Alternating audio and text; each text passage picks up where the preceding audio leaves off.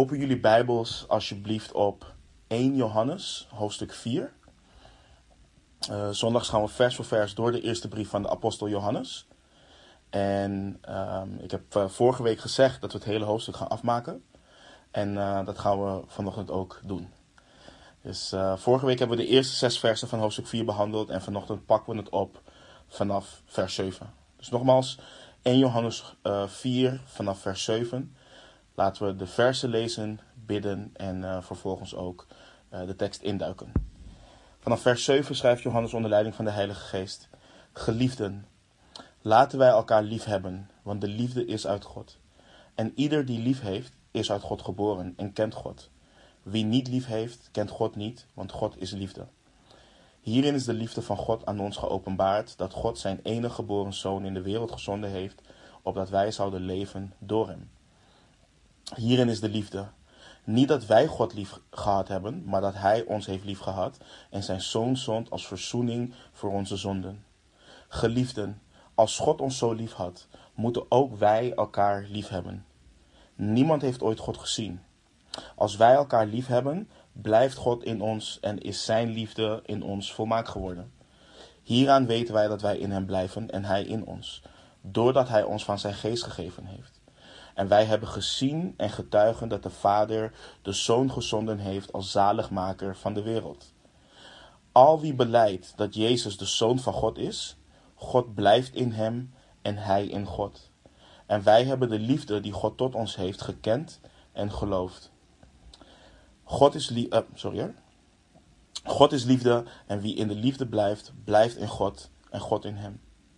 Hierin is de liefde bij ons volmaakt geworden opdat wij vrijmoedigheid mogen hebben op de dag van het oordeel. Want zoals Hij is, zijn ook wij in deze wereld. Er is in de liefde geen vrees, maar de volmaakte liefde drijft de vrees uit. De vrees houdt immer straf in, en wie vreest is niet volmaakt in de liefde. Wij hebben Hem lief, omdat Hij ons eerst lief gehad heeft. Als iemand zou zeggen, ik heb God lief, en hij zou zijn broeder haten, dan is hij een leugenaar. Want wie zijn broeder die hij ziet niet lief heeft, hoe kan hij God lief hebben die hij niet gezien heeft? En dit gebod hebben wij van hem, dat wie God lief heeft, ook zijn broeder moet lief hebben. Laten we bidden. Heere God, we zijn u dankbaar voor, uh, voor dit hoofdstuk. We zijn u dankbaar voor deze brief. Vader, we zijn u dankbaar voor de afgelopen weken waarin we de rijkdom van deze brief uh, aan het ontdekken zijn, Heer. En dank u wel dat u ons hart aan het vormen bent. Dank u wel dat u ons uw geest gegeven hebt, Heer. En dat wij daardoor gevormd worden um, tot het evenbeeld van onze Heer Jezus Christus. En ook zoveel vanochtend bid ik dat deze woorden mogen landen in ons hart, in ons verstand. Dat ze ons, als het nodig is, bekering zullen schenken, geloof zullen schenken. Maar zoals we ook hier gaan lezen over de liefde, dat we mogen groeien in liefde. De liefde van u, de liefde voor u en liefde voor de mensen om ons heen. Dus onderwijs ons alstublieft, voed ons alstublieft op. Neem afleiding bij ons vandaan. En doe alstublieft een groot werk in ons. Opdat mensen door de onderlinge liefde ook zullen zien dat wij uw discipelen zijn. Dus bereik uw doel vanochtend. We loven en prijzen uw naam. En bidden al deze dingen in de machtige naam van onze Heer Jezus Christus. Amen. Um, wat we, wat we de afgelopen weken zien is, Johannes gaat continu heen en weer in deze brief. En de afgelopen weken behandelen we onderwerpen die we al eerder in de brief hebben behandeld. Maar aangezien de Heilige Geest de auteur is van de Bijbel, uh, moeten we ervan uitgaan dat thema's die uh, herhaald worden belangrijk zijn voor God en daarmee ook belangrijk zijn voor ons. En net zoals vandaag, waar we het weer over de onderlinge liefde gaan hebben, moeten we met, met de gedachte de tekst in dat onze Hemelse Vader ons wilt onderwijzen, weerleggen, verbeteren en opvoeden wat betreft onze liefde voor elkaar als broeders en zusters en ook onze liefde voor de, voor, voor de Heer zelf. En liefde is een, een belangrijk onderwerp. Uh, we hebben tegenwoordig heel veel definities van liefde. En in onze tijd, in, in, vooral in de tijd waarin we nu leven, benoemen we liefde ook heel veel maar zonder de betekenis er echt van te begrijpen. En wanneer we echt de betekenis van iets willen weten, de betekenis van een woord, en zeker een woord als liefde of een concept als liefde, uh, moeten we kijken naar hoe God dat definieert. Niet, hoe, niet wat wij erbij voelen of wat, wat, wat de maatschappij ervan vindt. Maar we moeten gaan kijken naar de auteur van het leven en wat hij daarover zegt. En over het algemeen, ehm, als je bijvoorbeeld even kijkt naar talen. Over het algemeen wordt de Nederlandse taal en ook de Engelse taal wordt wel, uh, worden wel als rijke talen gezien. Maar wanneer je dit tegenover het Oud-Grieks zet of zelfs het Hebreeuws, dan zie je dat onze Nederlandse taal heel beperkt is. Ehm, wij gebruiken in het Nederlands houden van bijvoorbeeld, gebruiken wij voor, voor letterlijk alles. Ik hou van mijn auto, ik hou van een hamburger, ik hou van dit, ik hou van dat, ik hou van mijn vrouw, van mijn kinderen. Um, dat, dat, dat is de manier waarop wij dat uh, kunnen uitdrukken. Maar in het Grieks is dat, is dat anders. Um, waarin het Nieuwe Testament ook voornamelijk geschreven is. En ik wil niet al te technisch worden met Griekse woorden, maar ik wil jullie wel meenemen door het volgende. Zodat we de context van vers 7 en eigenlijk ook de rest van het hoofdstuk uh, helder hebben. En liefhebben of houden van kun je op verschillende manieren uitdrukken in het Grieks. Je hebt daar verschillende woorden voor. Een van de woorden is eros. En eros, het woord zelf, uh, komt niet voor in de Bijbel, het concept wel, maar um, is een fysieke uh, of ook wel seksuele vorm van liefde. Uh, eros was het woord dat vaak werd gebruikt om seksuele liefde of de gevoelens van opwinding uit te drukken, die worden gedeeld door mensen die zich fysiek tot elkaar aangetrokken voelen. We hebben ons woord erotiek, hebben we ook van dit woord. Eén uh, ding wat met eros ook is, is eros wordt vaak als compleet negatief gezien. En dat is niet helemaal terecht, want in de relatie tussen een getrouwde man en vrouw komt ook eros liefde uh, opspelen. En de Bijbel wijdt een heel boek aan de zegeningen van erotisch of seksuele liefde. Denk aan het boek Hooglied. Dus het ding is wel, als een relatie puur gebaseerd is op erosliefde, dan is het gedoemd om te mislukken. Dat is, dat is wel iets waar we rekening mee moeten houden. En, en, dus dat is eros. En dan heb je nog een woord en dat is phileo. En phileo verwijst naar broederlijke liefde. En dat komt tot uiting in een hele hechte vriendschap. Uh, beste vrienden zullen deze liefde aan elkaar tonen. Uh, voor de mensen die dat weten, het is de stad Philadelphia in, in, in, in Amerika. Um, dat wordt ook wel de stad van uh, broederlijke liefde genoemd. Dat komt ook van het woord phileo. En een, een bijbels voorbeeld van Phileo is de vriendschap tussen koning David en Jonathan in het, uh, in het Oude Testament. Um, en dan heb je ook nog Storge, um, of Storge zeggen ze ook wel. Um, je, je, komt dit tegen in een familieband. Uh, denk aan de band van broers en zussen onderling. Denk aan de band van de ouder naar kind of kind naar ouder. Of ook van een getrouwde man en een getrouwde vrouw. En Storge spreekt net zoals Phileo van een emotionele band. En voorbeelden hiervan zijn hoe Jacob zijn zoon lief had. Of hoe Martha en Maria hun broer Lazarus lief hadden. En um, het, het, ding is, in het, in het Nieuwe Testament kom je het woord zelf niet tegen, en je, maar je komt het wel tegen in een negatieve vorm. En dat twee keer. En dat is astorgos, wat betekent het ontbreken juist van natuurlijke of instinctieve genegenheid. Dus geen genegenheid tonen naar je, je, je verwanten. En iets wat al deze drie typen vormen van liefde kenmerkt, is dat deze vormen van liefde allemaal een voorwaarde hebben. Uh, denk bijvoorbeeld bij Eros aan wat we vaak in films of in series zien. Een man of een vrouw uh, of een man en een vrouw die zien elkaar tijdens het uitgaan, die voelen zich aangetrokken tot elkaar, belanden in bed met elkaar, dus een one-night stand. En wanneer de een de ander in de ochtend ziet, um, um, dan willen ze daar zo snel mogelijk weg. Uh, ze hadden allebei puur een, een, seksuele behoefte naar elkaar. En zodra dat er niet meer is, dan hebben ze elkaar niet meer nodig. En dan willen ze elkaar niet meer. Dus Eros verdwijnt dan. Dus dat kan verdwijnen. Het, is het heeft een voorwaarde. Uh, Phileo verdwijnt ook wanneer beste vrienden of beste vriendinnen door ruzie uit elkaar worden gedreven. Hoe vaak zien we wel niet hoe twee beste vrienden of beste vriendinnen opeens aardsvijanden van elkaar zijn geworden. Dus dat dat kan ook uit elkaar gaan. En dat, dat, heeft, dat kent dus ook een voorwaarde. Dat zolang we goed met elkaar zijn, tonen we elkaar dus die, die fileo-liefde. En hetzelfde heb je ook met Storge. Wanneer, wanneer de, part, de ene partner opeens zegt: ik, ik houd gewoon niet meer van hem of haar. Of wanneer ze het over zoveel dingen oneens zijn en geen andere optie zien dan uit elkaar gaan. En dan verdwijnt dat dus ook. Ehm, en dan heb je dus een vierde vorm van liefde. En dat is agape-liefde. En agape-liefde wordt omschreven als zelfopofferende liefde. Dit is, dit is liefde die mensen tot actie aanzet, tot handelen aanzet. En het is gericht op het welzijn van anderen. En het grootste verschil, het is zonder voorwaarden. En het maakt niet uit wat het de persoon die het moet geven, het maakt niet uit wat het hem of haar kost. En buiten het Nieuwe Testament wordt het woord agape in verschillende contexten gebruikt. Maar in de overgrote meerderheid van de gevallen in het Nieuwe Testament heeft het één duidelijke betekenis. En agape wordt altijd of bijna altijd gebruikt om de liefde te beschrijven die van God is. Dus in wiens aard de liefde zelf is. Dus agape is de term die Gods onmetelijke en onvergelijkbare liefde voor de mens definieert. Het is zijn voortdurende zelfopofferende zorg voor verloren en gevallen mensen.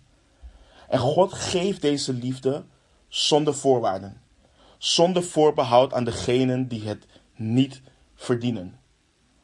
En het, is, het, is, het prachtige is dat agape-liefde niet zoekt naar een reden om lief te hebben. Het gaat niet eerst de waarde van iets onderzoeken om te kijken of het het liefhebben waard is.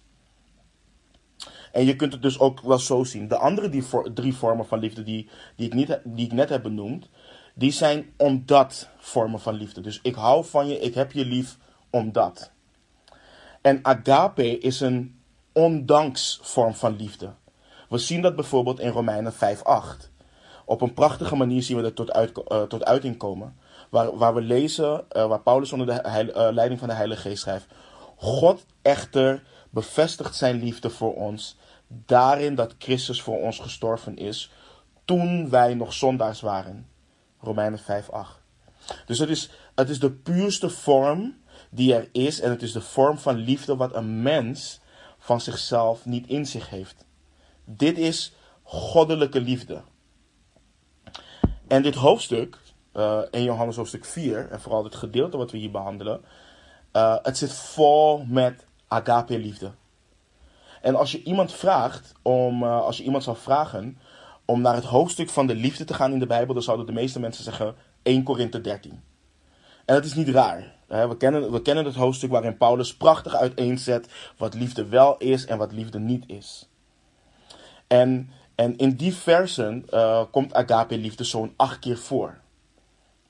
Maar als je kijkt naar onze tekst van vandaag, dan zal het je verbazen dat agape of uh, agapa, agapao, um, wat het werkwoord ervan is, um, um, samen zo'n 27 keer voorkomt.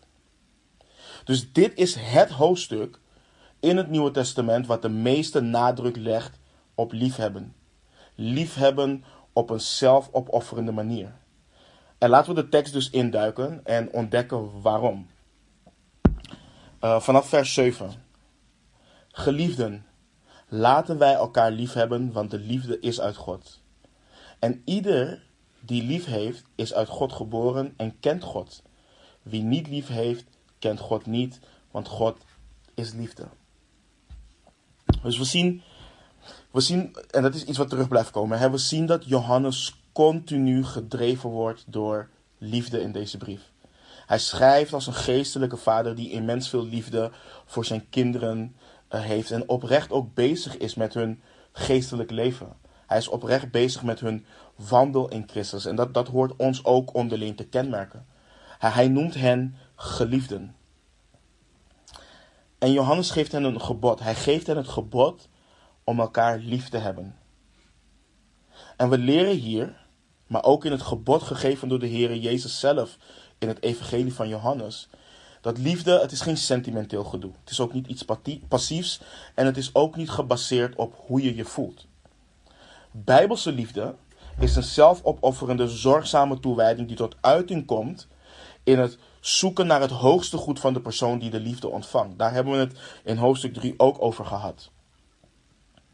Maar we zien dus dat bijbelse liefde niet alleen een houding is, het is, het is iets actiefs. Bijbelse liefde laat zichzelf zien in daden. Maar om dit verder te definiëren, moeten we kijken naar wat het hoogste goed is van een mens, of voor een mens. En zeker vanuit Bijbels perspectief, vanuit, vanuit het perspectief van God, wat de standaard is. Als we kijken naar wat God uh, heeft gedaan voor ons, zien we dat Hij zijn zoon zond om te sterven voor ons. Opdat ieder die gelooft, die in Hem gelooft, eeuwig leven heeft in Hem. Dus een persoon die tot reddend geloof komt, die wordt vergeven voor zijn of haar zonden. Wordt verzoend met God. Wordt geadopteerd in Gods familie als zijn kind. En wordt verzegeld met de Heilige Geest. En wordt, door de Heilige Geest steeds meer gevormd naar het glorieuze evenbeeld van onze Heer Jezus Christus. Dit is het hoogste goed. Want zo iemand die begenadigd is, kan en gaat leven waarvoor hij of zij is gemaakt. De glorie van de Allerhoogste God. Hij of zij leeft om Hem te verheerlijken als beelddrager.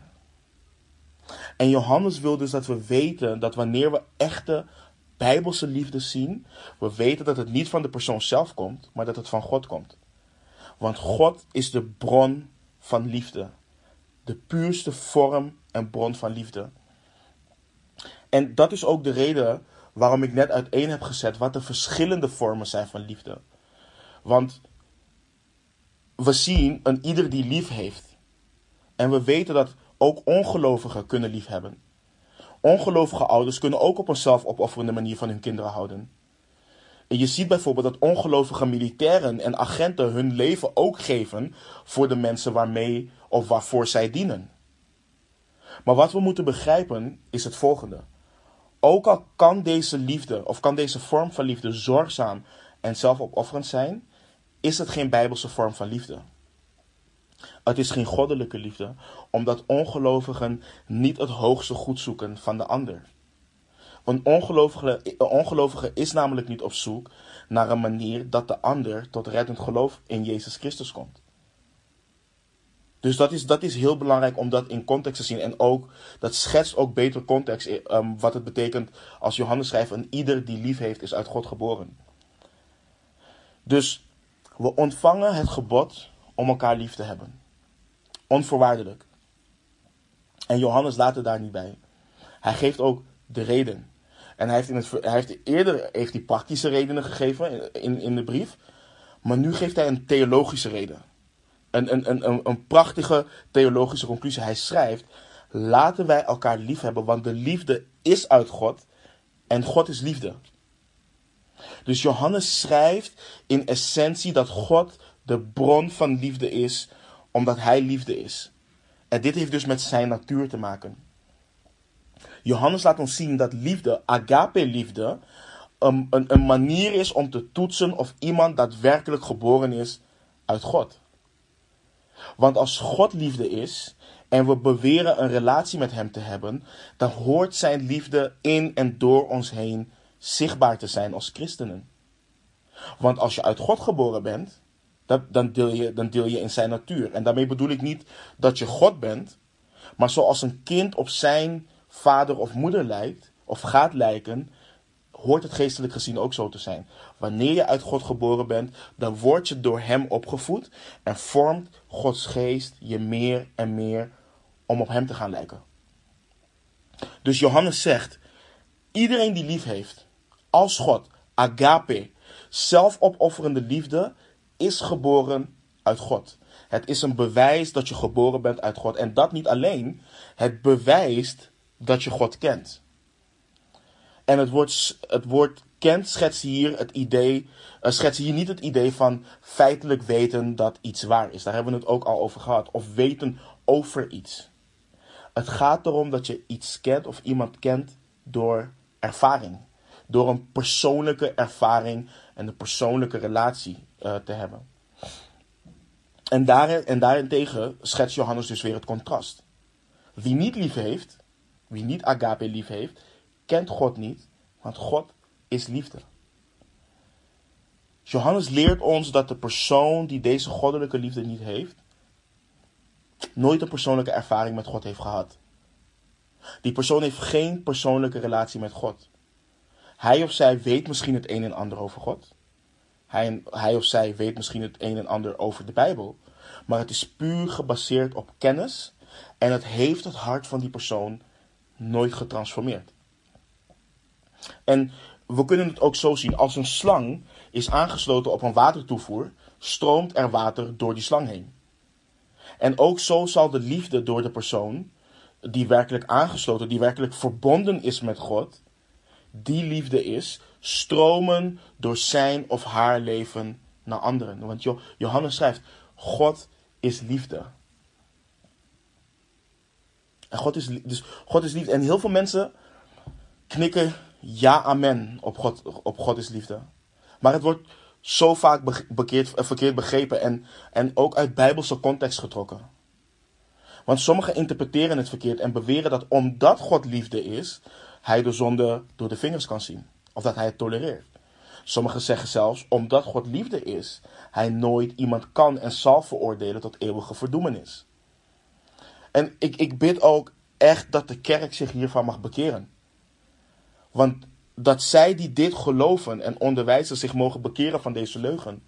We mogen nooit vergeten en we mogen nooit negeren dat Gods liefde onlosmakelijk verbonden is aan zijn heiligheid en zijn rechtvaardigheid. Je kunt dat niet van elkaar lostrekken. In Openbaring 2015 leren we bijvoorbeeld dat als iemands naam niet in het boek des levens staat geschreven, hij of zij in de poel van vuur wordt geworpen. Dus we omarmen en erkennen en geloven en prijzen God voor zijn liefde. Maar dat doen we ook in het licht van zijn heiligheid, zijn rechtvaardigheid en zijn soevereiniteit. We prijzen hem voor wie hij is in zijn totaliteit. En ik heb al, ik heb al vaker gezegd hè, dat, dat Gods liefde moeilijk is om te omschrijven. Het, het, alle analogieën die je wilt maken slaan de plank volledig mis. Woorden zijn ontoereikend. Maar er zijn wel enkele dingen die we moeten beseffen. Als eerste, het is niet liefde wat God definieert. Want sommige mensen zeggen, liefde is God. En dat is niet wat er staat. Eh, dat is niet wat de Bijbel leert. Want liefde definieert God niet volledig. Hij is meer dan liefde alleen. Wat we hier leren is dat God liefde definieert. De oorsprong van liefde, de betekenis van liefde, ligt in God. En wat we dan ook leren is, we zien dat liefde teder kan zijn, dat het zorgzaam kan zijn, maar ook dat het corrigerend kan zijn. We leren bijvoorbeeld in Hebreeën 12 vers 6. Want de Heere bestraft wie hij lief heeft en hij gezelt iedere zoon die hij aanneemt. Hebreeën 12 vers 6. Dus ook wanneer de wereld of de kerk wil definiëren wat het betekent dat God liefde is, moeten we voor zover het kan met ons beperkt verstand naar zijn woord om te zien wat het daadwerkelijk betekent. Maar een prachtige waarheid. En daar is iedere wedergeboren persoon het levende bewijs van. Is dat geen enkel mens buiten het bereik is om Gods liefde te ontvangen. Geen enkel mens. Dat Gods liefde een ondanks vorm van liefde is, betekent dat ieder mens de liefde van God kan ontvangen. Ieder mens kan de liefde van God leren kennen en ervaren. En dat in tegenstelling tot wat de valse leraren in die tijd onderwezen. We weten inmiddels dat de valse leraren beweerden dat eh, God op een geheimzinnige manier, op een diepere manier te kennen. Maar Johannes zegt dat ze God helemaal niet kennen. Het is duidelijk dat ze niet wedergeboren zijn, omdat ze geen bijbelse liefde laten zien. Hun onderwijs en hun gedrag was gericht op zelf. Niet op Christus en niet op de ander. En daarom laat Johannes de betekenis van liefde zien vanaf vers 9. Maar niet alleen dat, hij laat ook de toepassing ervan, ervan zien. We lezen vanaf vers 9. Hierin is de liefde van God aan ons geopenbaard.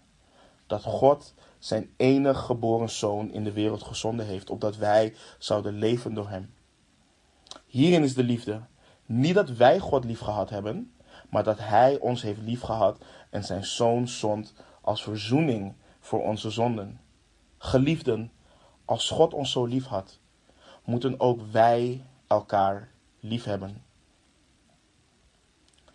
Johannes richt, zoals hij dat altijd doet, zoals iedere leraar, zoals iedere christen hoort te doen, richt Johannes de ogen van zijn lezers op de ultieme manier waarop Gods liefde, zijn agape-liefde, tot uiting is gekomen. In de persoon Jezus Christus. Gods liefde werd duidelijk. Het werd zichtbaar en waarneembaar voor ieder mens toen, zijn, toen hij zijn enige geboren zoon zond om de verzoening voor onze zonde te zijn. Door hem hebben we volledige vergeving en eeuwig leven. Prijs de Heer. En lieve mensen, kijk, één ding wat belangrijk is. Kijk, God hoefde dit niet te doen. Hij was het ons niet schuldig om ons te redden, want het is genade. We kunnen het niet verdienen. Toen Adam en Eva zondigden tegen God in de Hof van Eden, had God ze niet hoeven te bekleden, maar hij deed het uit genade. genade. Hij had ze, omdat hij heilig is, aan hun lot kunnen overlaten en helemaal opnieuw kunnen beginnen. En we moeten dit goed beseffen. God is God en hij is niemand wat schuldig. Maar in zijn genade, in zijn barmhartigheid, heeft hij zijn zoon gezonden. Het is pure genade. Het is zelfopofferende en gericht op de andere vorm van liefde. En dit wat Johannes hier schrijft, dat God zijn enige geboren zoon in de wereld gezonden heeft, opdat wij zouden leven door hem. Ik bid dat dit onze ogen mag openen.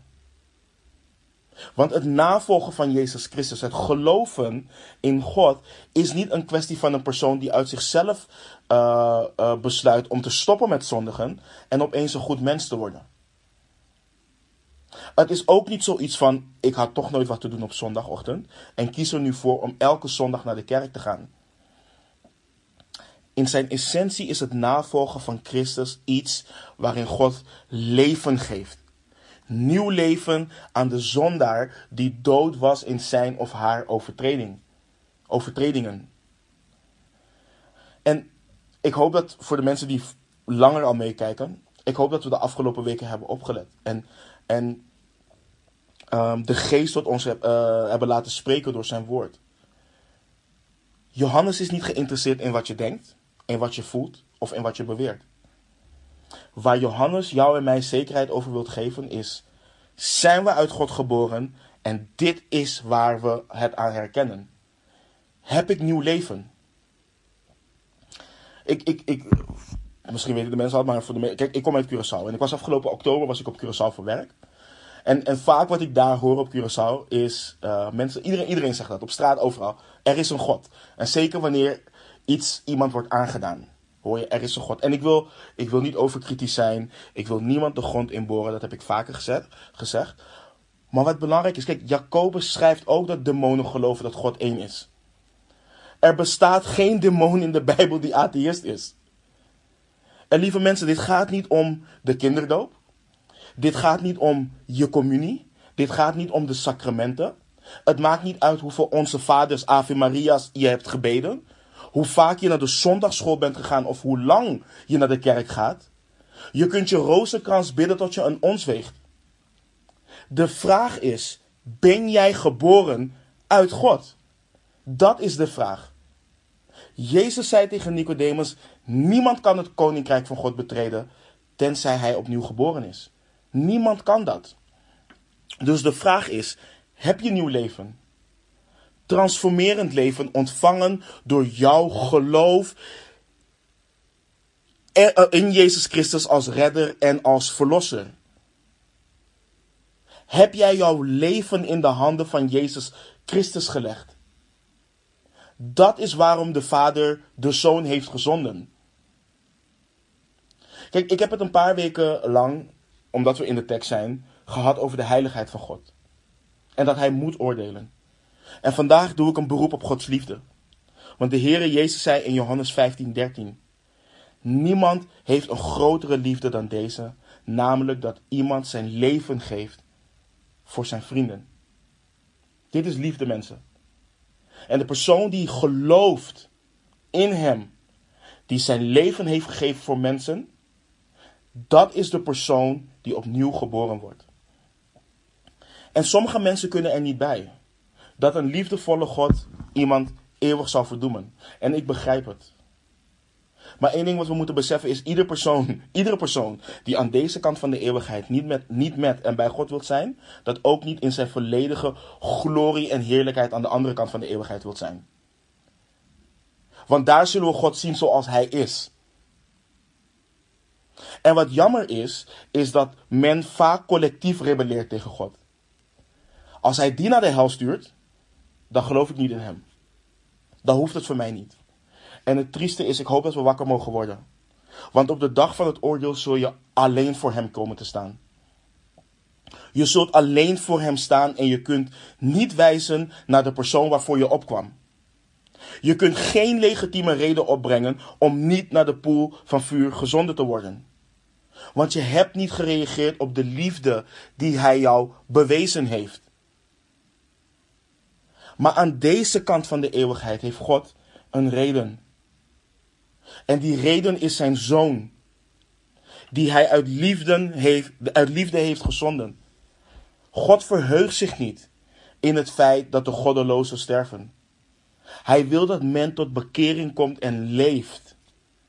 En ik vraag je, ik smeek je, als je nog niet verzoend bent met God, als je niet zeker weet dat je eeuwig leven hebt, bekeer je. Kijk naar het glorieuze kruis, waar Jezus Christus bloedde voor jou. Waar hij zijn vader gehoorzaam was tot aan de kruisdood, zodat jij verzoend met God kon worden. En Jezus Christus is de verzoening voor onze zonden. Het is niet alsof, en dat is, dat is ook belangrijk om te beseffen, hè? het is niet alsof de vader zijn zoon heeft gezonden en dat het daarmee afgedaan was. Dat alles opeens goed is, omdat hij stierf aan het kruis. Het is niet dat hij simpelweg stierf. En we praten ook vaak over het feit, en, en dan willen we mensen vaak de ernst uitleggen van het werk wat Christus heeft gedaan. De, de, de omvang ervan. En wat we doen, en dan, dan praten we over het feit dat, dat hij aan zijn baard getrokken werd. En dat hij geslagen werd. Dat hij bespuwd werd. En dat hij gegezeld werd. En dat hij uiteindelijk stierf. En we praten alsof dat het ergste is wat de Heer Jezus heeft uh, doorgemaakt. En dat is het niet. Zijn vader heeft zijn heilige toorn over zijn enige geboren zoon uitgegoten, zodat wij door geloof in hem verzoend konden worden met God. God heeft hem gestraft, verbrijzeld, verlaten aan het kruis. Zijn liefdevolle natuur bewoog hem om zijn eigen zoon te sturen. Het komt volledig van hem.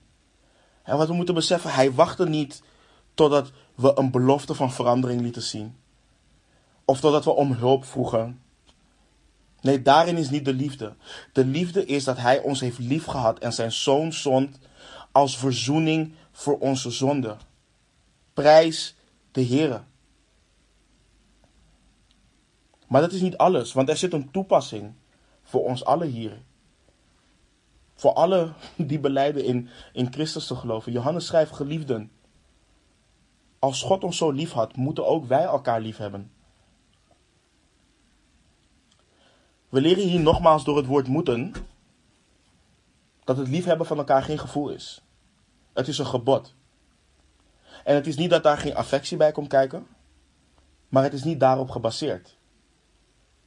God draagt ons door Johannes hierop om elkaar lief te hebben. En als we dat niet doen, dan zijn we ongehoorzaam aan God. En ik zei al eerder, de agape-liefde waarover we lezen. De liefde van God is een ondanks liefde, ondanks vorm van liefde.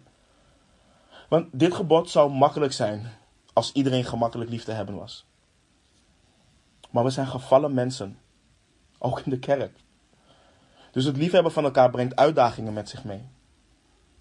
En daarom zijn de woorden van de Heer Jezus Christus zo krachtig in Matthäus 5.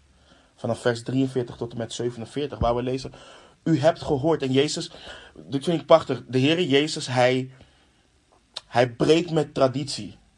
Hij legt de ware betekenis uit. Hij zegt, u hebt gehoord, dus er is u verteld.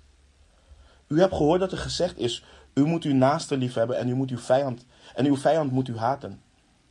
En dan zegt hij, maar ik zeg u, heb uw vijanden lief. Zegen hen die u vervloeken.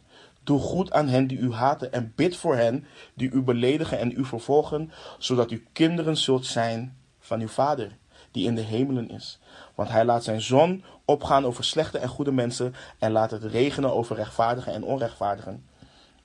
Want als u hen lief hebt, die u lief hebben, wat voor loon hebt u dan? Doen ook de tollenaars niet hetzelfde? En als u alleen uw broeders goed, wat doet u meer dan anderen? Doen ook de tollenaars niet zo? Matthäus 5, 43 tot met 47. Dit, dit is hoe God zijn liefde aan ons liet zien. We hebben net gelezen in Romeinen 5, 8. Toen wij nog zondags waren. Wij waren vijanden van God. En alsnog had hij ons lief. Alsnog zond hij zijn zoon. Johannes leert ons, en mijn hart wordt hierin zo getoetst, en ik hoop die van jou ook, dat we hen moeten liefhebben die misschien in onze ogen niet makkelijk of niet gemakkelijk lief te hebben zijn. En misschien zijn er mensen in jouw omgeving. Misschien zijn er zelfs mensen binnen de gemeente waar je moeite mee hebt. Je vindt het gewoon moeilijk om die persoon of die personen lief te hebben. En Johannes schrijft: Geliefden, als God jou zo lief had, zou je ook van die moeilijke persoon moeten hebben. Uh, moeten, moeten houden. Het is juist in dit soort situaties en op dit soort momenten dat Gods verbazingwekkende en onbegrijpelijke liefde in Christus door ons heen schijnt. Dus hij schrijft, eigenlijk zegt hij dit. Als je het moeilijk vindt om iemand lief te hebben, bedenk dat God van jou hield toen je nog een zondaar was. God hield van ons toen wij nog wandelden in toorn, in woede, in slechtheid, laster en, en, en toen er schandelijke taal uit onze mond kwam. God hield van ons toen we wandelden in, in ontucht, onreinheid, kwade begeerte, hartstocht en, en hebzucht. En broeders en zusters, confronteert dit ons hart niet? Horen we onszelf niet volledig te geven? Volledig zoals God zijn zoon gegeven heeft voor elkaar. Hoort agape liefde niet te stromen richting onze broeders en zusters. Ondanks hoe moeilijk we iemand ook vinden. Ik wil wat voorlezen van een Griekse schrijver, genaamd Lucian, of Lucian, ik weet niet hoe het, uh, zoals jullie hebben gemerkt is mijn Grieks niet zo goed. Hij leefde naar verluid uh, van 120 tot 200 na Christus. En hij schreef dit over de kerk. Hij was zelf niet gelovig. Hij schreef, ik citeer, het is ongelooflijk, om de ijver te zien waarmee de mensen van die religie, dus het christendom, elkaar, lief, elkaar helpen in hun behoeften. Niets is hun te veel. Hun eerste wetgever, Jezus, heeft het in hun hoofd geprent dat ze allemaal broeders zijn. Einde citaat. Ik vraag me af hoeveel mensen dat vandaag de dag van de kerk zouden zeggen. Dat als mensen, nu kunnen we niet fysiek samenkomen, dat mensen, wanneer mensen Calvary Chapel Flevoland binnenlopen, dat ze dit zeggen. En, en laat dit gebod ons niet op een mooie manier zien hoe, hoe Gods liefde op de ander gericht is. Hij toont ons zijn onvoorwaardelijke liefde en draagt ons op om die onvoorwaardelijke liefde weer door te geven. En dit in tegenstelling tot hoe de wereld naar liefde kijkt. Uh, in de wereld kijken ze naar wie goed doet of liefde geeft, ontvangt ook liefde. Wie goed doet, ontvangt ook goed. Dat hele karma gebeuren. En het is, het is voorwaardelijk, want je verwacht er wat voor terug. Je motivatie is eigenlijk om het ook te ontvangen. Maar God geeft genade en hij wil dat wij ook genadig zijn richting anderen. Kijk naar het voorbeeld van de Heer Jezus in Johannes 13, waar we lezen dat hij de voeten van de discipelen waste. Wat lezen we in Johannes uh, 13, 14? Als ik dan, de Heere en de Meester, uw voeten gewassen heb, moet ook u mijn voeten wassen. Nee, dat is, dat is niet wat er staat. We lezen, als ik dan, de Heere en de Meester, uw voeten gewassen heb, moet ook u elkaars voeten wassen. Johannes 13, 14. Gods liefde is gericht op de ander. En weet je, ik hoor dit steeds vaker. En, en toen we door Titus heen gingen, is Delano hier ook op ingegaan. Maar je hoort dit steeds vaker. Ik ben eenmaal nou zo'n persoon. En, en ik wil met wat ik ga zeggen niets afdoen aan het feit dat ieder persoon een karakter heeft. En dat er mensen zijn die anderen wat moeilijker toelaten. Maar waar ik de nadruk, wil op, op, nadruk op wil leggen is het volgende.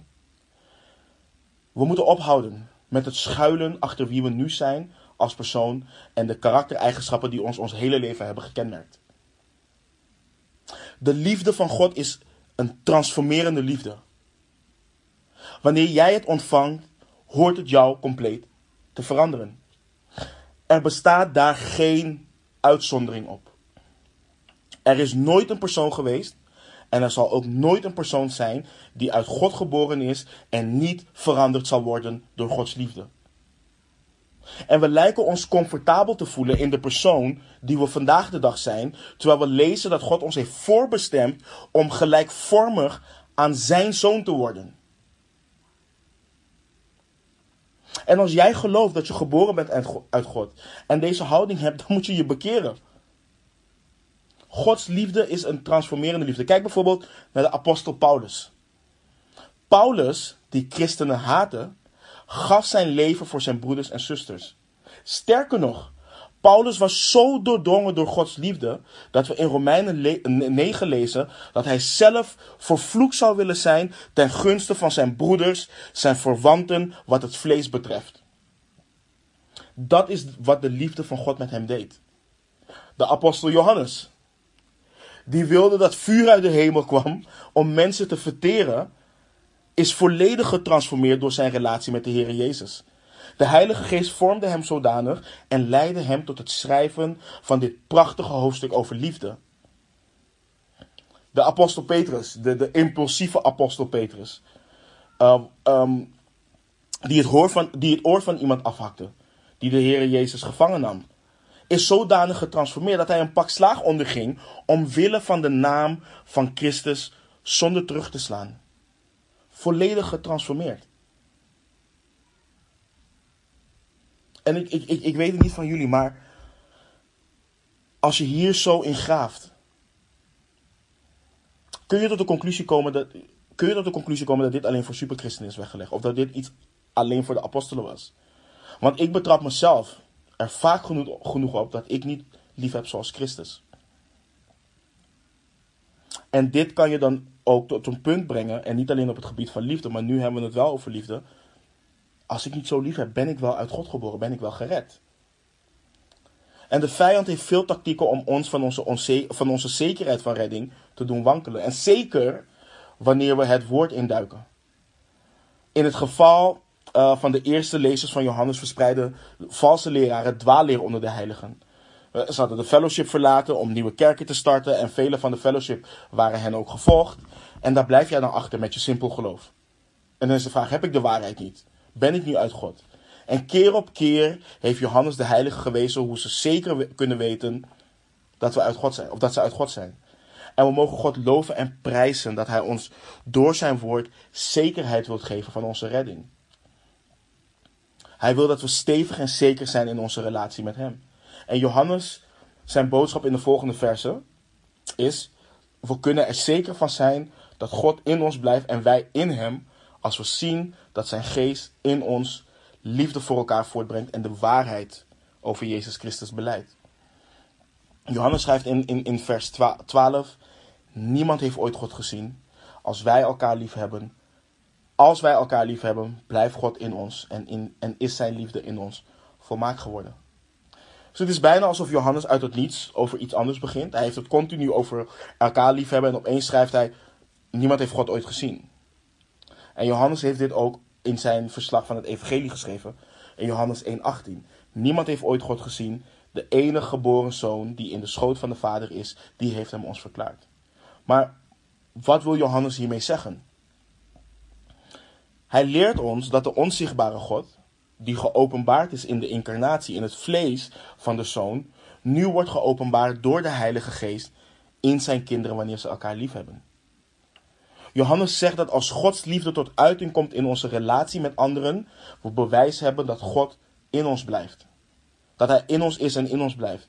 Daar waar we normaliter een, een woedeuitbarsting zouden hebben wanneer iemand ons onrecht heeft aangedaan of waar we ons zouden terugtrekken, is een bewijs dat God in ons blijft, dat we juist gedreven door Gods liefde zelfbeheerst en liefdevol reageren. En Johannes leert ons dat hoewel, de hoewel God die geest, uh, hoewel we God die geest is niet kunnen zien, we zien dat Hij in ons blijft als we elkaar lief hebben. Dus we gaan elkaar niet lief hebben, en dat is ook goed om te begrijpen. We gaan elkaar niet lief hebben om gered te worden. We hebben elkaar lief omdat we gered zijn. Dat is het bewijs. Of dat is een bewijs. En de Heere Jezus zei ook, hierdoor, in Johannes 13, 35, hierdoor zullen allen inzien dat u mijn discipelen bent. Als u liefde onder elkaar hebt. Het is een prachtige manier waarop God ons geruststelt. En Johannes schrijft dat Gods liefde volmaakt in ons geworden is. En dit stuk is belangrijk om goed te begrijpen, want het brengt het gebod van liefde of van liefhebben naar een ander niveau. En het laat ons hopelijk ook het belang ervan zien. Want het woord volmaakt in het Grieks schetst het idee van iets bereiken. Het, het is hetzelfde Griekse woord wat gebruikt wordt toen de Heer Jezus zei: Het is volbracht. Dus het, het, het, het gaat over zijn doel bereiken, tot een einde brengen. En, en, en waarom is dit belangrijk? Vanaf de tweede eeuw heeft niemand die in leven is de Heer Jezus ontmoet zoals de apostelen dat hebben gedaan. Zoals de apostel Johannes dat heeft gedaan. We kunnen de Heer Jezus niet fysiek aanschouwen zoals de apostel Johannes dat kon. En omdat we Christus niet kunnen, zien, uh, niet kunnen zien en de mensen om ons heen ook niet, uh, omdat we hem niet kunnen zien, aanschouwen en aanraken, is nu het enige bewijs van Gods karakter, van zijn liefdevolle natuur, de liefde van zijn kinderen onderling op aarde. Gods liefde stroomt door hen heen. God blijft in zijn kinderen en doordat hij in ons blijft en we meer op hem gaan lijken, worden we de zichtbare boodschappers van de onzichtbare en liefdevolle God. We worden letterlijk waarvoor we gemaakt zijn. Zijn beelddragers. En breng dit Johannes 13:35 dan ook niet meer tot leven. Dwing dit ons niet meer om God te smeken om ons te leren liefhebben zoals Hij lief had. En dan geeft Johannes vervolgens de bevestiging. De geruststelling van onze redding. Van het feit dat God in ons blijft vanaf vers 13. Hieraan weten wij dat wij in hem blijven en hij in ons, doordat hij ons van zijn geest gegeven heeft. En wij hebben gezien en getuigen dat de Vader de Zoon gezonden heeft als zaligmaker van de wereld. Al wie beleidt dat Jezus de Zoon van God is, God blijft in hem en hij in God. En wij hebben de liefde die God tot ons heeft gekend en geloofd. God is liefde en wie in de liefde blijft, blijft in God en God in hem. De natuurlijke reactie op dit alles, op alles wat we hiervoor hebben behandeld, is oké. De natuurlijke reactie is: oké, maar dit is, dit is onmogelijk. Niemand kan dit. Ik kan niet liefhebben zoals God dat geboden heeft. Als dat is waar je je nu bevindt, prijs God, want dat is waar je moet zijn. Niemand van ons hoort de houding te hebben als die rijke jongeman die tegen de Heer Jezus zegt dat hij zich perfect aan de wet heeft gehouden. Want de Heer Jezus heeft al gezegd: niemand is goed behalve God tegen hem. Maar toch presenteerde hij zich zo. Dit hier wat God van ons vraagt is onmogelijk om te doen. Want hoe kunnen gevallen mensen goddelijke liefde opbrengen voor andere gevallen mensen? Toen wij gingen geloven in de persoon en het werk van Jezus Christus, en dat is wat Johannes ons uitlegt, heeft God ons zijn geest gegeven. God de Heilige Geest is in ons komen wonen. Het is niet dat God ons een onmogelijk gebod geeft en ons aan ons lot overlaat en zegt succes met het liefhebben van elkaar. Nee, Gods geest bekrachtigt ons. In ons vlees en onze gevallen staat is het onmogelijk om agape liefde op te brengen. Maar we leren dat liefde, agape liefde, vrucht van de geest is. Het is Gods geest in ons die het gebod gegeven aan ons, die die het gebod aan ons gegeven heeft, die dit door ons heen volbrengt. Want we lezen in Galaten 5:22, de vrucht van de geest is echter liefde, blijdschap, vrede, geduld, vriendelijkheid, goedheid, geloof, zachtmoedigheid, zelfbeheersing. Dat het ons gebed is dat we hierdoor gekenmerkt mogen worden.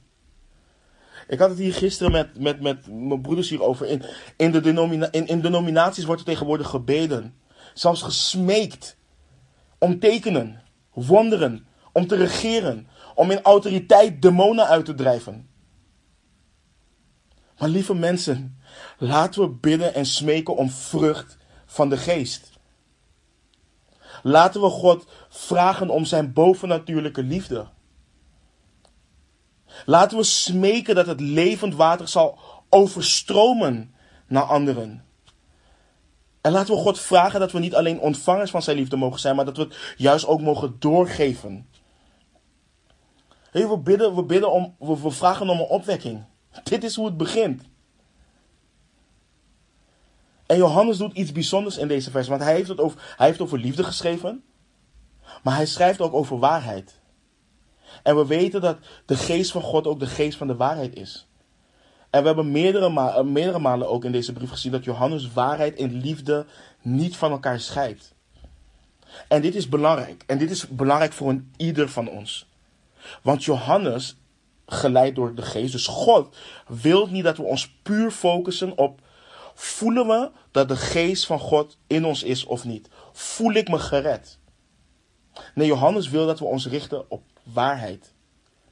Dus we moeten zoeken naar bewijzen van de vrucht van de, naar vrucht van de geest in ons leven. Je kunt de wind niet zien, maar je kunt de effecten ervan wel zien. Dus de vraag is: zie je liefde? Geloof en beleid je de waarheid over Jezus Christus? Ben je bezig met de dingen van God? Ben je bezig met Gods koninkrijk? Heb je het verlangen om meer van Hem te ervaren? Wil je Hem meer en meer leren kennen? Wil je meer en meer op Christus gaan lijken? Heb je een liefde en een passie voor Gods woord? Gebruik je de gaven die God je gegeven heeft om anderen in vreugde te dienen? En een andere belangrijke is ook: voer je de strijd, voer je actief de strijd tegen je vlees en tegen de zonde? Gelaten, over dat laatste bijvoorbeeld, Gelaten 5:17 leert ons namelijk, want het vlees begeert tegen de geest in en de geest tegen het vlees in. En die staan tegenover elkaar, zodat u niet doet wat u zou willen. Dus dit is het werk van de Heilige Geest in je leven. Deze dingen laten zien dat God je van zijn geest heeft gegeven. Als je ze ziet, kun je weten dat je in hem blijft en hij in jou. Want begrijp me niet verkeerd. Niemand heeft in zijn vlees zin om dit te doen. Niemand wil dit. En het verlangen naar deze dingen krijg je alleen wanneer Gods geest in je woont. Ik had nooit het verlangen om de Bijbel te lezen. Ik had nooit het verlangen om samen te komen met mensen. Maar al die dingen zijn veranderd. En als ik ervoor had gekozen om te blijven hoe ik was gebleven, ja, dan was er niet veel goeds van geworden. En Johannes laat ons dus in deze versen zien dat het niet puur gaat om ons gevoel, maar dat er concreet bewijs is dat we uit God geboren zijn. Dat God in je blijft en jij in hem. Hij schrijft al wie beleid. En ik zei het vorige, vorige week al dat het woord beleid impliceert een oprechte beleidenis van persoonlijk geloof in Jezus Christus. Dus dit gaat niet om iemand die erkent dat Jezus Christus op aarde heeft geleefd. Maar het spreekt juist van het onderwerpen aan die waarheid. Het leven naar die waarheid. En ik hoop en bid dat dit je bemoedigt en jouw zekerheid geeft in jouw redding mocht je wankelen of twijfelen. En niet om wat ik zeg, maar om het feit dat God jou die zekerheid wilt geven door zijn woord heen. Je mag hierop staan, je mag hierin staan, je mag hieraan vasthouden. God maakt het punt door Johannes hier um, dat, je het, dat als je het apostolische getuigenis beleidt en daarna leeft, dat Jezus Christus de eeuwige Zoon van God is, die je van je zonde redt, dat je dat idee niet zelf hebt bedacht. De geest van God heeft je ogen moeten openen om dit te zien. Dus jouw beleidenis van Jezus Christus, gezonden door God als de verlosser van de wereld, is een bewijs dat God in je woont en in je blijft. Denk aan wat de Heer Jezus vroeg aan de discipelen in Matthäus 16, vanaf vers 13 tot en met 17. Daar lezen we toen Jezus gekomen was in het gebied van Caesarea. Filippi, um, uh, Caesarea Philippi vroeg hij aan zijn discipelen: Wie zeggen de mensen dat ik de zoon des mensen ben? Zij, zij zeiden: Sommigen Johannes de Doper, en anderen Elia, en weer anderen Jeremia of een van de profeten. Hij zei tegen hen: Maar wie zegt, maar u, wie zegt u dat ik ben? En Simon Petrus antwoordde en zei: U bent de Christus, de Zoon van de levende God. En let op het antwoord van de Heer Jezus. En Jezus antwoordde en zei tegen hem: Zalig bent u, Simon Barjona, want vlees en bloed hebben u dat niet geopenbaard, maar mijn Vader die in de hemelen is. We lezen dit in Matthäus 16, vers 13 tot en met 17. Dus we moeten goed begrijpen, het is niet onze wijsheid die dit openbaart. Dit is geen tegeltjeswijsheid. Het is de geest die dit openbaart. En deze waarheid gebruikt, de, en deze waarheid gebruikt de geest om ons volledig te transformeren. Weet je, en ik, ik hoop dat we dit ook beseffen. Kijk, de wereld, de ongelovige wereld, zal nooit, in het kader van hoe belangrijk dit ook is in de liefde, de ongelovige wereld zal nooit, maar dan ook nooit geloven dat God van zondaars houdt en hen wilt redden als ze dat niet door ons heen zien. De Heere Jezus predikte niet alleen de liefde van God. Hij bewees het door zijn leven aan het kruis te geven. Hij vraagt ons, en hij vraagt ons niet eens, hij geeft zijn volgelingen het gebod om hetzelfde te doen. Als wij in Christus blijven, zullen we in zijn liefde blijven. Als we in zijn liefde blijven, moeten we deze liefde met anderen delen. En telkens wanneer we deze liefde delen, is het een bewijs in ons eigen hart dat we in Christus blijven. Wat er innerlijk in ons plaatsvindt, moet zichtbaar zijn. En Johannes herhaalt dus in vers 16 ook dat hij herhaalt weer dat God liefde is. En ik, ik, ik, ik bid en ik hoop dat dit niet een abstract concept blijft of een abstracte statement in ons hoofd blijft. Ik hoop en bid dat we beseffen en realiseren dat het de basis is voor onze relatie met God en met onze medemens. Want we kunnen alleen lief hebben, de agape liefde, omdat God liefde is. En, en, en om je gerust te stellen, we mogen hierin groeien. Elke dag weer. Dus het gaat hier niet, en dat is ook belangrijk, want dat is soms ook wat ons doet wankelen. Het gaat hier niet om de perfecte christen. Kijk, ook als stre streven we ernaar om als Christus te zijn en, op, en om op Hem te lijken, zullen we dat nooit volledig zijn aan deze kant van de eeuwigheid. Maar de vraag is, als we struikelen of wankelen wat betreft dit gebod, wat doen we? Dat is de vraag. En dat laat ons ook onze hartsgesteldheid zien. Beleiden we dit aan God en vragen we Hem ons om ons, vragen we Hem om ons geloof te versterken? Vragen we Hem om Zijn liefde? Wat doe je als egoïsme je hart dreigt over te nemen in plaats van Gods liefde? Wat doe je als je of je behoefte aan alleen uh, zijn hebt en je recht op privacy bijvoorbeeld? De vraag is, rouwen we dan om ons verharde hart en vragen we God om het werk van zijn geest in ons hart? Vragen we om vrucht van de geest? En nogmaals, dus om je gerust te stellen, we moeten rekening houden met het feit, fruit groeit niet in één dag. Het heeft tijd nodig. Geloof en liefde hebben ook tijd nodig.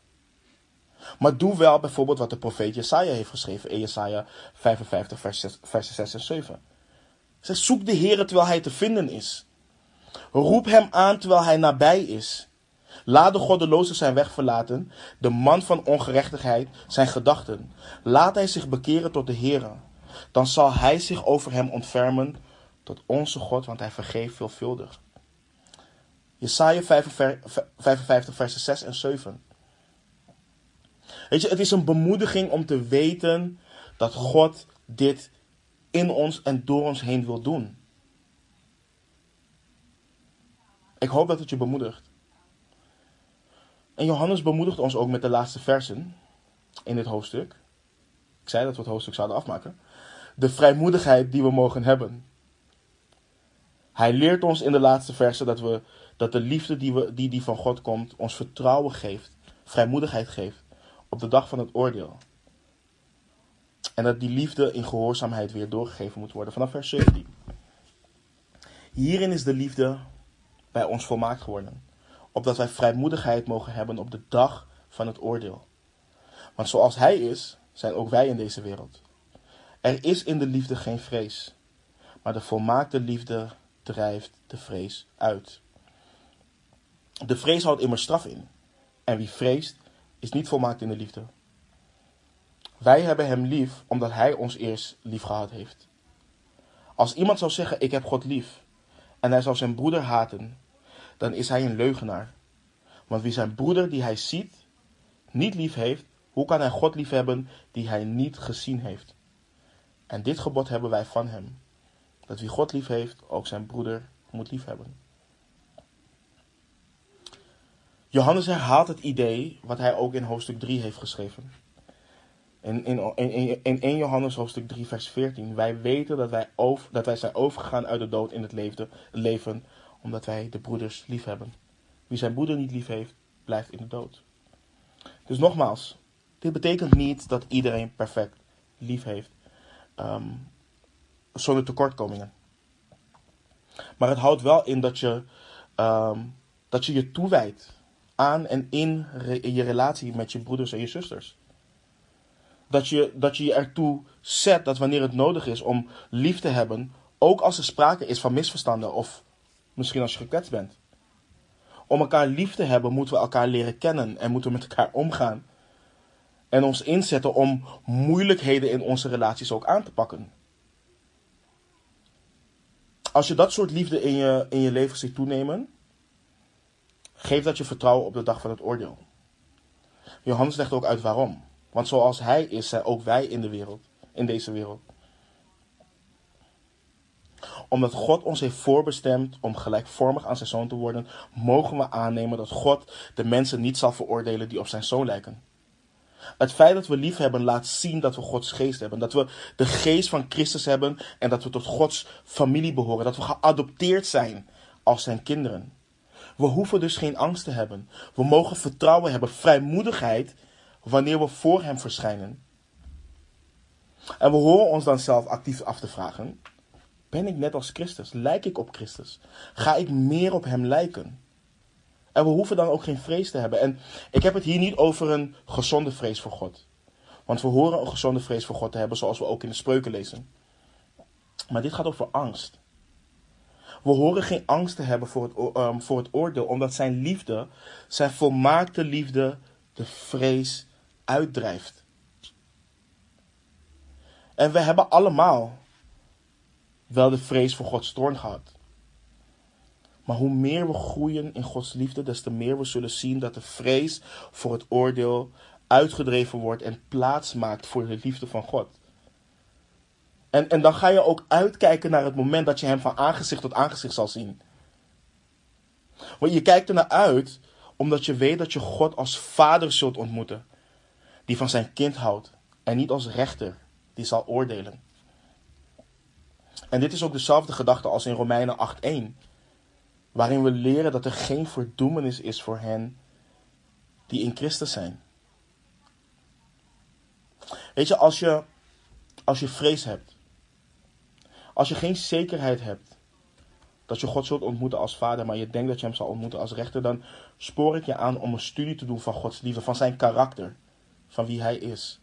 En niet puur voor intellectuele kennis, maar om erop te mediteren. Mediteer op die versen en vraag God om dit bovennatuurlijke werk in jou te doen. Maar voor nu, op dit moment, laat dit zinken in je hart en in je verstand. Er is geen verdoemenis voor hen die in Christus zijn. Dit is geen ik hoop het. Dit is geen misschien. Dit is de zekerheid gegeven door God zelf. Er is geen verdoemenis voor hen die in Christus eh, zijn. Maar Johannes wil ons wel ergens voor behoeden. Hij wil niet dat we hoogmoedig worden. Hij wil ons behoeden voor, voor excuses en hypocrisie in het niet praktisch liefhebben van onze broeders en zusters. Want de houding moet er niet insluipen, oh ik ben gered. En ik, ik doe niks. Laten we de laatste drie versen weer lezen. Wij hebben hem lief omdat hij ons eerst lief gehad heeft. Als iemand zou zeggen, ik heb God lief en hij zal zijn broeder haten, dan is hij een leugenaar. Want wie zijn broeder, die hij ziet, niet lief heeft, hoe kan hij God lief hebben die hij niet gezien heeft? En dit gebod hebben wij van hem. Dat wie God lief heeft, ook zijn broeder moet lief hebben. In de oorspronkelijke manuscripten lezen we vers 19 als volgt. Want nu lezen we wij hebben hem lief omdat, omdat hij ons eerst lief gehad heeft. Maar we lezen wij hebben lief omdat hij ons eerst lief gehad heeft. Dat is wat we in de oorspronkelijke manuscripten lezen. En Johannes wil ons eraan herinneren dat als we lief hebben, als we God lief hebben, of anderen lief hebben, dat dit niet van onszelf komt, maar dat dit van God komt. We mogen nooit vergeten dat agape liefde komt van God die zondaars lief had. En vers 19 is een heel goed vers om op te mediteren als je moeite hebt met het liefhebben van anderen. En zeker wanneer iemand je wat heeft aangedaan, of een broeder of een zuster. Want als jij vindt dat, jou, dat het jouw recht is om alles behalve goddelijke liefde te uiten aan die persoon, weet dat jij Gods toorn verdiende. Maar ondanks alles, ondanks jouw zonden, is Jezus Christus vrijwillig aan het kruis gegaan voor jou en heeft hij de straf gedragen die jij verdiende. Die jij verdiende. Dit is hoe hij wil dat jij anderen lief hebt.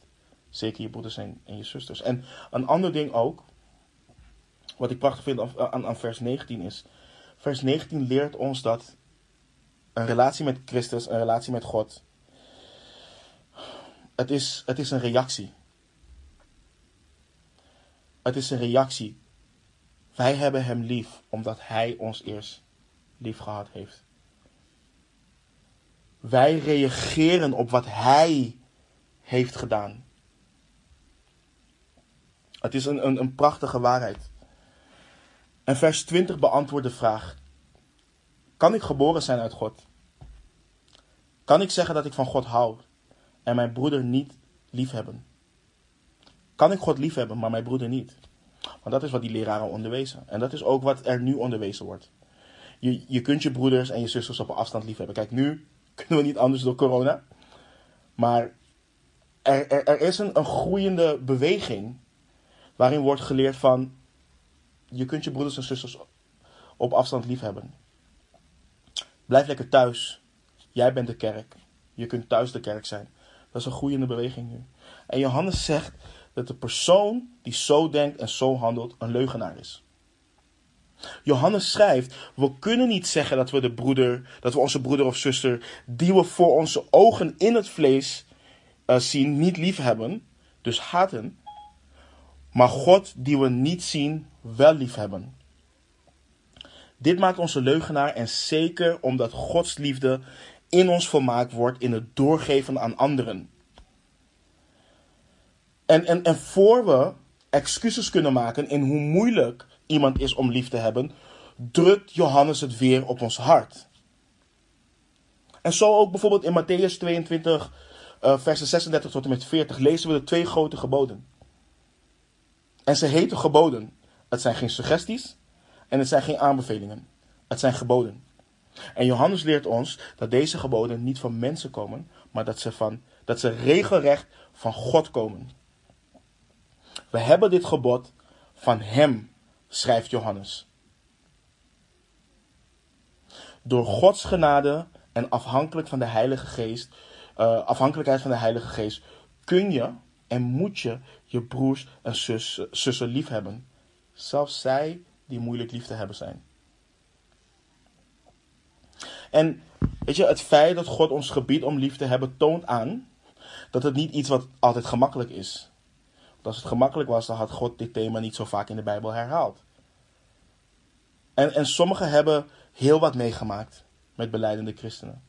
En vinden het moeilijk om christenen te vertrouwen en lief te hebben en om mensen toe te laten. En ik bagatelliseer dit niet. Ik zeg alleen dat het liefhebben van broeders en zusters niet optioneel is. Hij heeft ons geen uitzondering gegeven.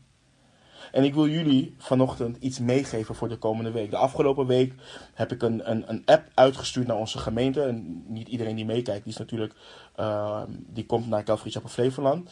Uh, maar ik heb de afgelopen week een app gestuurd naar de gemeente met een aantal versen. En ik wil jullie dit allemaal meegeven. Om hier de komende week op te mediteren. En ook voor de mensen in de gemeente die weer meekijken. Om dat even op dat door te zetten voor de komende week. Vraag God. Biddend. Hoe je het gebod om elkaar lief te, uh, lief te hebben kunt gehoorzamen in en door de kracht van God, de Heilige Geest. Vraag God om te openbaren waar je worstelt of waar je nog worstelt met het Bijbels liefhebben van je broers en zussen. En vraag Hem als het nodig is om jouw bekering hierin te schenken. En ik heb enkele versen dus als huiswerk. En er zijn veel meer van, uh, van, dit soort versen. En als je die wil meenemen, neem die gerust mee. Ik ga ze niet allemaal oplezen, maar ik noem ze wel even op. En, en, en schrijf ze op als je iets uh, bij hebt om op te schrijven. Johannes 13, versen 34 en 35. Dat is een goede. Um, Romeinen 12, vers 9 tot en met 13. Um, Johannes uh, 15, versen 12 en 13. Ik hoop dat ik niet te snel ga. Hebreeën 10, uh, versen uh, 24 en 25. Um, Efeze 4, vers 1 tot en met 3. Galaten 5, 13 uh, tot en met 15. Galaten 5, 22 en 23. En Romeinen 13, versen 8 tot en met 10. Ga deze komende week hiermee aan de slag. En um, wat ik net al zei, hè, we zijn met heel veel dingen bezig. Of we proberen heel veel dingen te doen. Er zijn denominaties die, die, die, die wat ik al zei, die met tekenen, wonderen, tongen en al dat soort dingen bezig zijn. Maar ik, ik en de Bijbel leert ons ook, we moeten niet weggaan van de eenvoud die er in Christus is. En dit is al moeilijk genoeg. En laten we God vragen.